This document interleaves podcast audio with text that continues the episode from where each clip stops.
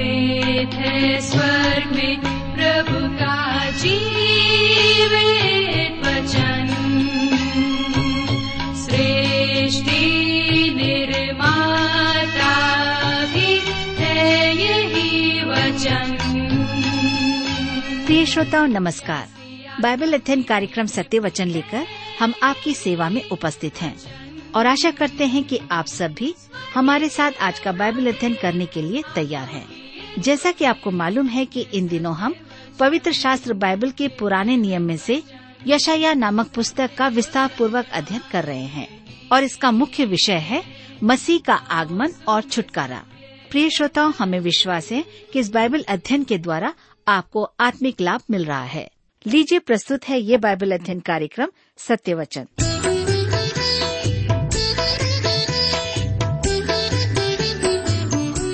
प्रिय मित्र प्रभु यीशु के पवित्र और सामर्थी नाम में आप सबको मेरा नमस्कार। मैं आशा करता हूँ कि आप सब कुशल पूर्वक हैं और प्रतिदिन की तरह आज फिर से परमेश्वर के वचन में से सीखने के लिए तैयार बैठे हैं। मैं आप सभी श्रोता मित्रों का इस कार्यक्रम में स्वागत करता हूँ। विशेष करके अपने उन सभी मित्रों का जो पहली बार हमारे इस कार्यक्रम को सुन रहे हैं।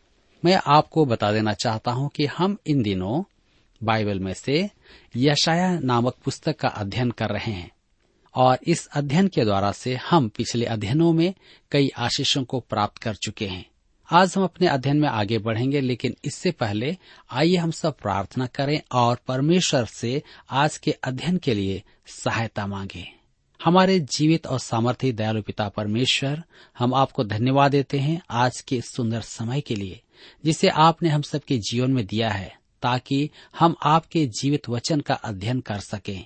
इस समय जब हम आपके वचन में से सीखना चाहते हैं, मनन चिंतन करना चाहते हैं, हमारी प्रार्थना है कि आप हमारे प्रत्येक श्रोता भाई बहनों को अपनी बुद्धि, ज्ञान और समझ प्रदान करें, ताकि हर एक जब आपके वचन को सुने तो निश्चित रूप से आपका वचन प्रत्येक के जीवन में कार्य करने पाए।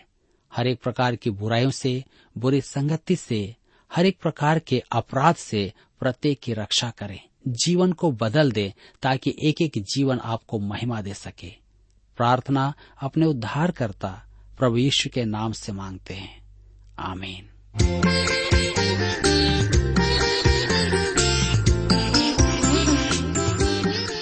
मेरे मित्रों, आइए आज हम अपने अध्ययन में आगे बढ़ेंगे और यशाया अध्याय 10 से हम अपने अध्ययन को आरंभ करेंगे।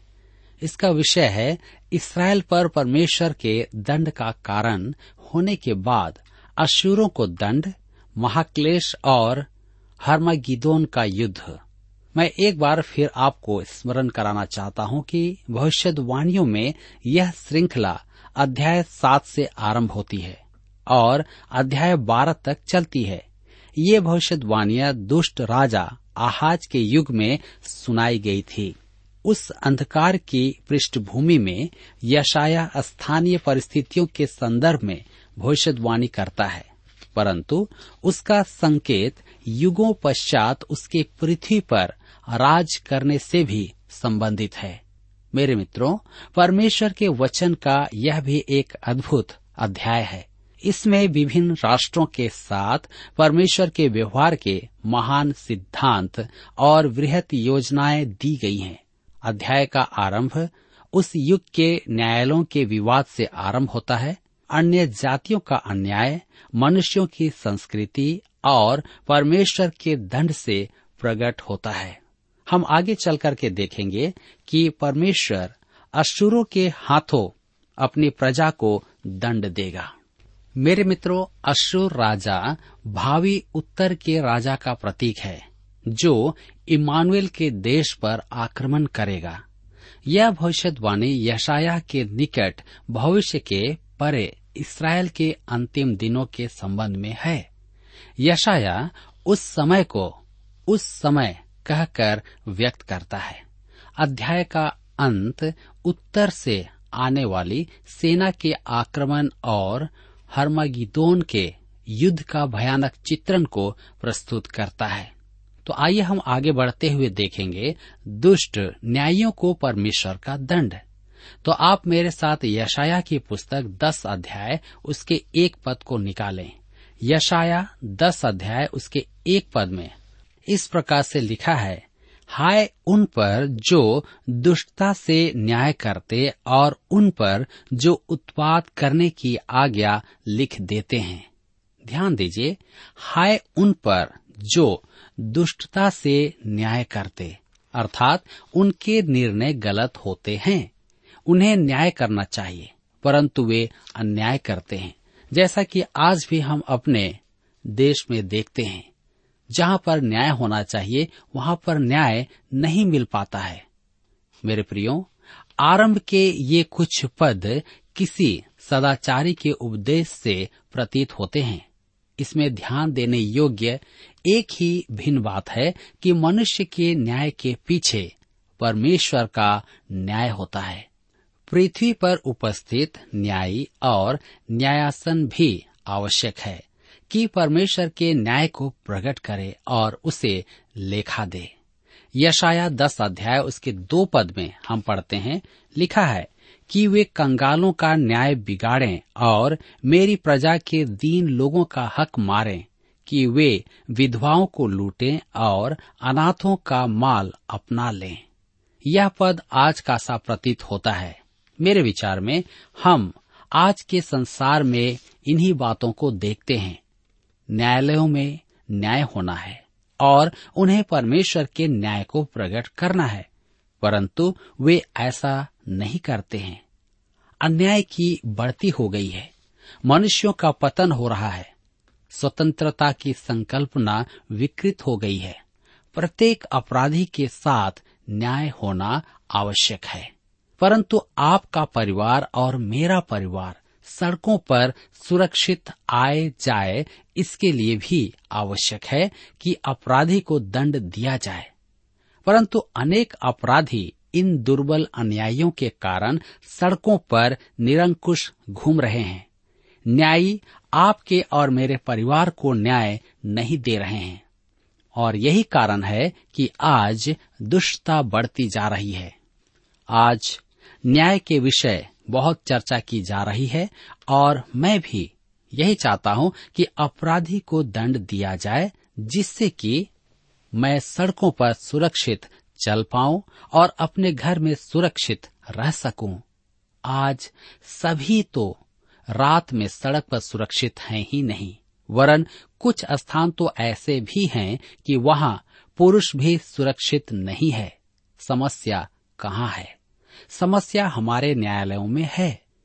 यही तो परमेश्वर कह रहा है कि न्यायालयों में न्याय नहीं है और इसीलिए वह न्याय करना चाहता है। मेरे मित्रों अब परमेश्वर गरीबों, विधवाओं और अनाथों के बारे में कहता है। उन्हें न्याय की आवश्यकता है। एक बार एक राजनीतिक विश्लेषक कह रहा था कि गरीबों की सहायता के लिए जितने भी कार्यक्रम तैयार किए जाते हैं, वे वास्तव में उनकी हानि के लिए ही होते हैं। क्यों?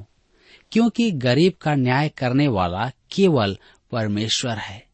न्यायियों को इस पृथ्वी पर परमेश्वर का प्रतिनिधित्व करना है। आज अनेक न्यायी परमेश्वर से रहित हैं। जब तक उन्हें यह बोध न हो कि वे परमेश्वर का प्रतिनिधित्व कर रहे हैं, वे न्याय करने योग्य नहीं है। बाइबल पर हाथ रख करके कसम खाने वाले भी विश्वास नहीं करते कि वह परमेश्वर का वचन है। वे सिर्फ़ नियम पूरा करते हैं और जो बोलना है अपने मुख से बोल देते हैं। मेरे मित्रों, परमेश्वर सिद्धांतों की बात कर रहा है। जब तक कि एक न्यायी परमेश्वर का प्रतिनिधित्व न करे, वह मनुष्यों का प्रतिनिधित्व नहीं कर सकता। परंतु मैं मूर्ख सा लगता हूँ, क्योंकि हम सच्चाई से बहुत दूर निकल गए हैं। मेरे प्रियो, आज मुझे और आपको उस सच्चाई की ओर मुड़ने की आवश्यकता है। अन्यथा हम पूरी रीति से तबाह हो जाएँगे। और परमेश्वर चाहता है कि हम अपने कामों को बड़ी ईमानदारी के साथ करें। यशाया दस अध्याय के तीन पद में लिखा है, तुम दंड के दिन और उस विपत्ति के दिन जो दूर से आएगी, क्या करोगे? तुम सहायता के लिए किसके पास भाग कर जाओगे? तुम अपने वैभव को कहाँ रख छोड़ोगे? ध्यान दीजिए, परमेश्वर न्यायों से कहता है, तुम्हें मेरा प्रतिनिधित्व करना है। एक दिन ऐसा आएगा जब मैं तुम्हारा न्याय करूँगा। मेरे विचार में प्रत्येक न्यायी को यह समझना आवश्यक है कि एक दिन वह परमेश्वर के सामने खड़ा होगा और उसे भी अपना हिसाब देना होगा। उसे इस पृथ्वी पर अपने उत्तरदायित्व का जो कार्य दिया गया है, उसका लेखा देना होगा। हमारे न्यायी दयालु हैं।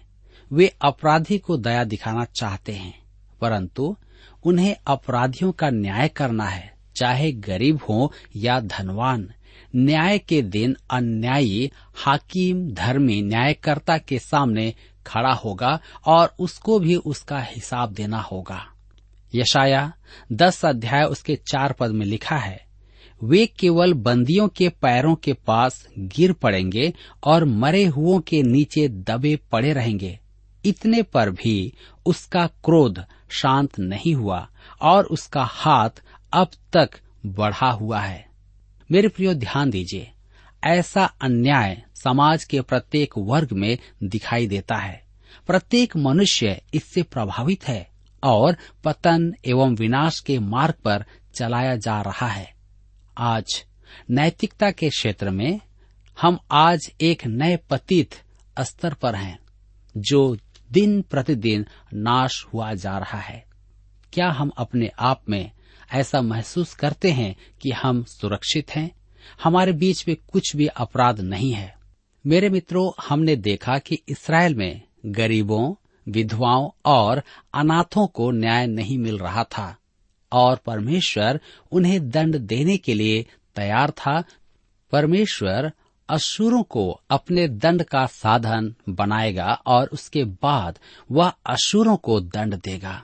मेरे मित्रों, अब हम इस संपूर्ण भाग के मुख्य विषय पर आते हैं। यहाँ परमेश्वर बाइबल का सबसे विचित्र कथन को प्रस्तुत करता है। अधिकांश विश्वासियों के लिए यह सहन शक्ति से परे है। मेरे प्रियो, यदि आपको यह बात पसंद नहीं तो परमेश्वर से शिकायत करें, क्योंकि कहने वाला वही है। आइए हम पढ़ें यशाया दस, उसके पाँच पद में। लिखा है अशुर पर हाय, जो मेरे क्रोध का लठ और मेरे हाथ में का सोटा है, वह मेरा क्रोध है। इस संपूर्ण अंश का मुख्य पद यही है, और यह परमेश्वर के संपूर्ण उद्देश्य पर प्रकाश डालता है। इस पद में लिखा है कि परमेश्वर अशुर को अपने क्रोध का लठ बनाएगा। यह एक विचित्र एवं अद्भुत बात है। आप अपने बच्चे को सुधारने के लिए बेत काम में लेते हैं। वैसे ही परमेश्वर असुरों को अपने अनुशासन की छड़ी बनाएगा कि उसकी प्रजा सुधारी जाए। अशुर जो विनाश ढाएँगे, वह वास्तव में परमेश्वर का लाया हुआ है। अर्थात परमेश्वर के द्वारा लाया हुआ विनाश है। आज के मनुष्य के लिए यह स्वीकार करना बहुत कठिन है। यशाया दस अध्याय उसके छह पद में लिखा है। मैं उसको एक भक्तिहीन जाति के विरुद्ध भेजूँगा, और जिन लोगों पर मेरा रोष भड़का है, उनके विरुद्ध उसको आज्ञा दूँगा कि छीन छान करे और लूट ले, और उनको सड़कों की कीच के समान लताड़े। मेरे मित्रों, परमेश्वर यहाँ तक कहता है कि अशुर से हरीब को लाने वाला और उत्तरी राज्य को बंधुआई में भेजने वाला वही है। अशुर उत्तर दिशा से आने वाले उस राज्य का प्रतीक है, जो अंतिम दिनों में परमेश्वर का साधन बनेगा। अनेक विचारकों का मत है कि यह पद पशु का प्रतीक है, जो प्रकाशित वाक्य की पुस्तक तेरह अध्याय के अनुसार समुद्र से निकलेगा और रोमी साम्राज्य का शासक होगा। मैं स्पष्ट कहते हुए कहना चाहूँगा कि वह देश रूस होगा। द्वितीय विश्व युद्ध से आज तक रूस ने सब राजनीतिक युद्ध जीते हैं। अब आप पूछेंगे, परमेश्वर क्या अभक्त रूस को साधन बनाएगा? उसने यशाया के युग में अभक्त अशुरों को साधन बनाया था कि अपनी प्रजा की ताड़ना करे। क्या परमेश्वर हमें किसी के सामने झुकने देता है कि हमें बुद्धि प्राप्त हो? परंतु हम विवेक नहीं रखते हैं। हम अब भी परमेश्वर की निकट नहीं आते हैं। उसके वचनों को नहीं पढ़ते हैं। उसकी बातों को नहीं सुनते हैं। और यही कारण है कि वह हमें ताड़ना के द्वारा से अपने निकट लाएगा। यशाया दस अध्याय उसके सात और आठ पद में लिखा है, परंतु उसकी ऐसी मनसा नहीं है न उसके मन में ऐसा विचार है, क्योंकि उसके मन में यही है कि मैं बहुत सी जातियों का नाश और अंत कर डालूं, क्योंकि वह कहता है, क्या मेरे सब हाकिम राजा के तुल्य नहीं? मेरे मित्रों, यदि आप अशुर के राजा से पूछते कि क्या परमेश्वर उसे इसराइल के दंड की छड़ी बनाए हुए है तो वह आप पर हंसता। यदि आप रूस से पूछे कि क्या वे परमेश्वर का साधन हैं, तो उनका शासक बहुत हंसेगा। उनके लिए ऐसी बातें उपहासजनक है। अशुर कभी नहीं मानते कि वे परमेश्वर के नियंत्रण में चलाए जा रहे थे। उन्हें हर स्थान पर महान विजय प्राप्त हुई। अतः वे घमंड से भरे हुए थे और अपनी वास्तविक स्थिति के प्रति अंधे थे। वे और उनका घमंड, उनकी शक्ति और वरीयता पर था, क्योंकि उन्हें सब जगह विजय प्राप्त हुई थी। आज भी अनेक राज्य परमेश्वर द्वारा उसके उद्देश्य पूर्ति के निमित्त काम में लिए जा रहे हैं, परंतु वे सोचते हैं कि वे बहुत महान और बुद्धिमान हैं। हम यशाया की पुस्तक दस अध्याय उसके ग्यारह से चौदह पद में पढ़ते हैं, जहाँ पर लिखा हुआ है क्या उसी प्रकार मैं यरूशलेम से और उसकी मूर्तों से भी न करूँ? इस कारण, जब प्रभु सियोन पर्वत पर और यरूशलेम में अपना सब काम कर चुकेगा, तब मैं अशूर के राजा के गर्व की बातों का और उसकी घमंड भरी आँखों का बदला दूँगा। उसने कहा है, अपने ही बाहुबल और बुद्धि से मैंने यह काम किया है, क्योंकि मैं चतुर हूँ मैंने देश देश की सीमाओं को हटा दिया और उनके रखे हुए धन को लूट लिया। मैंने वीर के समान गद्दी पर विराजने हारों को उत्तर दिया है। देश देश के लोगों की धन संपत्ति, चिड़ियों के घोंसलों के समान मेरे हाथ आई है और जैसे कोई छोड़े हुए अंडों को बटोर ले, वैसे ही मैंने सारे पृथ्वी को बटोर लिया है। और कोई पंख फड़फड़ाने या चोंच खोलने या चींची करने वाला न था। मेरे मित्रों, जब परमेश्वर असुर के हाथों अपना उद्देश्य पूरा कर लेगा, तब वह उन्हें भी दंड देगा। वे बचेंगे नहीं। इतिहास इसका गवाह है। यशाया स्पष्ट करता है कि परमेश्वर पृथ्वी के सब राष्ट्रों को अपने नियंत्रण में चलाता है और उनका वह न्याय करता है। मेरे मित्रों, जिस प्रकार से वह राष्ट्रों को अपने नियंत्रण में चलाता है और उनका न्याय करता है, उसी प्रकार हम मनुष्यों को, जिसने उसे रचा है, हम पर भी अपना नियंत्रण वह रखता है। हो सकता है कि हमारे जीवन में अभी छूट है और हम बहुत सारे ऐसे कार्यों को कर रहे हैं और हम सोचते हैं कि इसे हमारे माता पिता हमारे मित्र, हमारे रिश्तेदार यहाँ तक कि हमारे पड़ोसी नहीं जानते हैं। लेकिन ध्यान दें, कोई एक है जो आपको देख रहा है और वह परमेश्वर है। आपके पाप के घड़े जब भर जाएँगे तो वह इसका हिसाब लेगा। जब आप पकड़े जाएँगे तो आपके माता पिता आश्चर्य करेंगे, आपके मित्र आश्चर्य करेंगे आपके पड़ोसी आश्चर्य करेंगे, आपके कलिसिया के लोग आश्चर्य करेंगे कि यह भाई, यह बहन ऐसे नहीं थी, ऐसे क्यों हुआ, कैसे हुआ? लेकिन उन्हें पता नहीं कि आप पाप में जीवन जी रहे हैं। और तब परमेश्वर आपका न्याय करता है तो सब कुछ स्पष्ट और खुल्लम खुल्ला हो जाता है। मेरे प्रिय मित्रों, परमेश्वर मुझे और आपको, हम सबको अवसर देता है। कि हम उसकी ओर फिर जाएँ, अपने बुराइयों से अपने आप को हटा लें और उसकी बातों को सुने ताकि हम उसके साथ रहकर उस आनंद को उस आशीष को प्राप्त करें और उसका लाभ उठाएँ। मेरे प्रियो मैं नहीं जानता कि आपका जीवन किस प्रकार का जीवन है लेकिन आज के इस अध्ययन के द्वारा मुझे इस बात का स्पष्टीकरण प्राप्त होता है कि परमेश्वर मुझसे और आपसे चाहता है कि हम उसके नियंत्रण में रहें, उसकी आज्ञा का पालन करें। अन्यथा, वह किसी भी शत्रु के द्वारा से भी अपनी महिमा लेगा और हमारी हानि करेगा। इससे पहले कि हम सब कहें कि प्रभु, आप मुझे बचाइए। क्यों न आज ही हम अपने आप को उसके निकटता में लाएँ।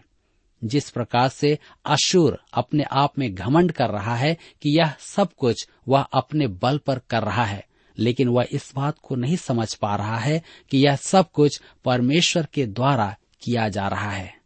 मेरे प्रियो, आइए हम अपने आप को प्रभु के हाथों में सौंपे। आज के वचन के प्रकाशन में अपने आप को देखें और घमंड न करें, परंतु दयावंत बने। गरीबों का, विधवाओं का न्याय चुकाएँ। इस बात को जानते हुए कि एक दिन मेरा भी कोई न्याय करेगा। मुझे भी किसी के सामने हिसाब देना होगा।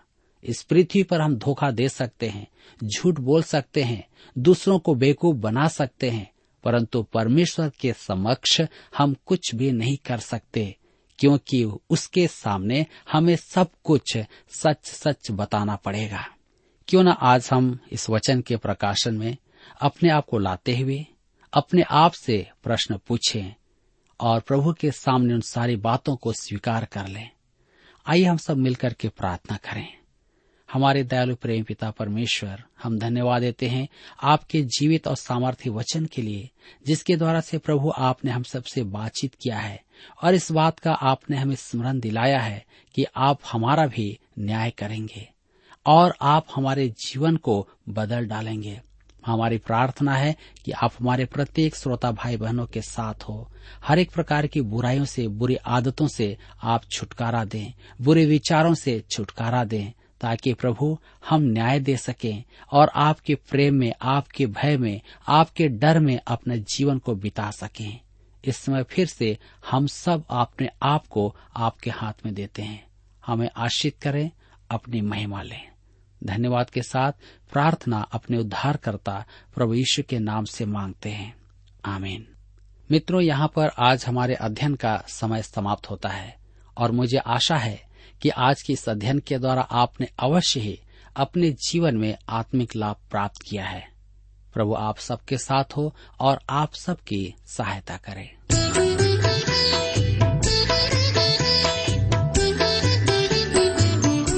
प्रिय श्रोताओ अभी आप सुन रहे थे बाइबल अध्ययन कार्यक्रम सत्य वचन हम आशा करते हैं कि आज के इस कार्यक्रम से आपको आत्मिक लाभ मिला होगा।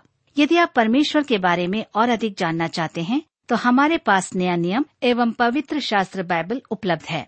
इन्हें प्राप्त करने के लिए आप हमें इस पते पर लिख सकते हैं। कार्यक्रम सत्य वचन T W R post box number चार तीन एक शून्य, नई दिल्ली, एक एक शून्य शून्य एक नौ। पता एक बार फिर सुन लीजिए। कार्यक्रम सत्य वचन T W R post box number four three one zero New Delhi one one zero zero one nine और हाँ श्रोताओ, याद रखें कि पत्र लिखते समय आपका नाम और पता साफ़ साफ़ लिखा होना चाहिए। इसके अलावा आप हमसे टेलीफोन के माध्यम से भी बातचीत कर सकते हैं, जिसमें हमारे काउंसलर या सलाहकार आपको सलाह देंगे। तो नोट कीजिए हमारा मोबाइल नंबर नौ नौ पाँच आठ आठ दो शून्य चार एक चार। याद रखें, double nine five eight eight two zero four one four. और हमारा दूसरा नंबर है zero nine six five one four double three three nine seven. याद रहे, शून्य नौ छ पाँच एक चार तीन तीन तीन नौ सात। इसके अलावा आप हमसे ईमेल के द्वारा भी संपर्क कर सकते हैं। हमारा ईमेल आईडी है Hindi T T B at T W R dot I N Hindi T T B at T W R dot I N श्रोताओं, इस कार्यक्रम को आप हमारे website radio at at two dot com पर भी सुन सकते हैं। इस website radio at at two dot com के बारे में अपने मित्रों को भी सूचित कर दें। और अब इसी के साथ हमारे कार्यक्रम का समय यहीं पर समाप्त होता है।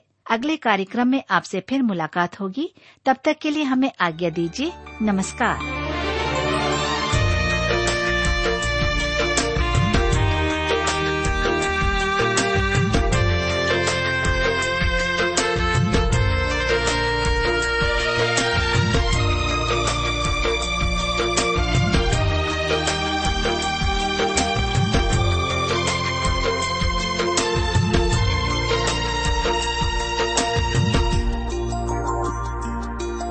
मेरे मांगने से ज़्यादा।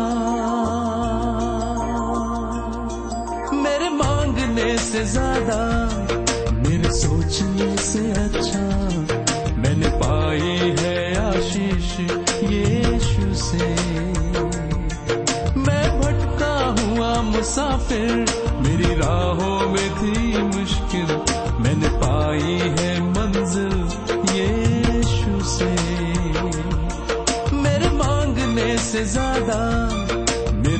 सोचने से अच्छा मैंने पाई है आशीष यीशु से।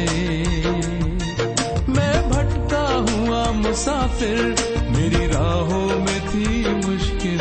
मैंने पाई है मंजिल यीशु से। मेरे मांगने से ज़्यादा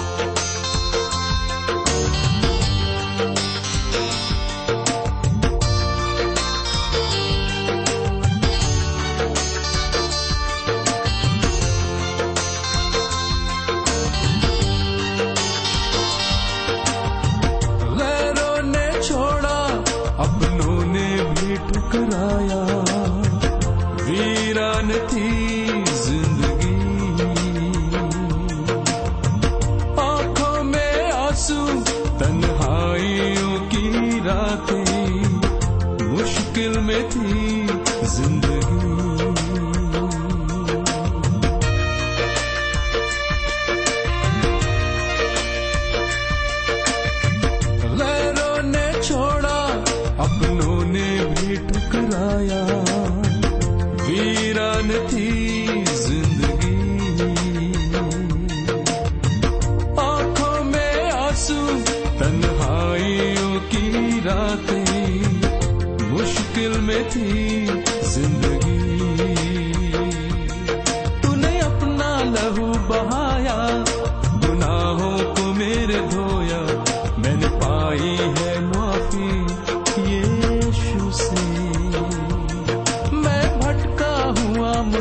मुसाफिर मेरी राहों में थी मुश्किल। मैंने पाई है मंजिल यीशु से। मेरे मांगने से ज़्यादा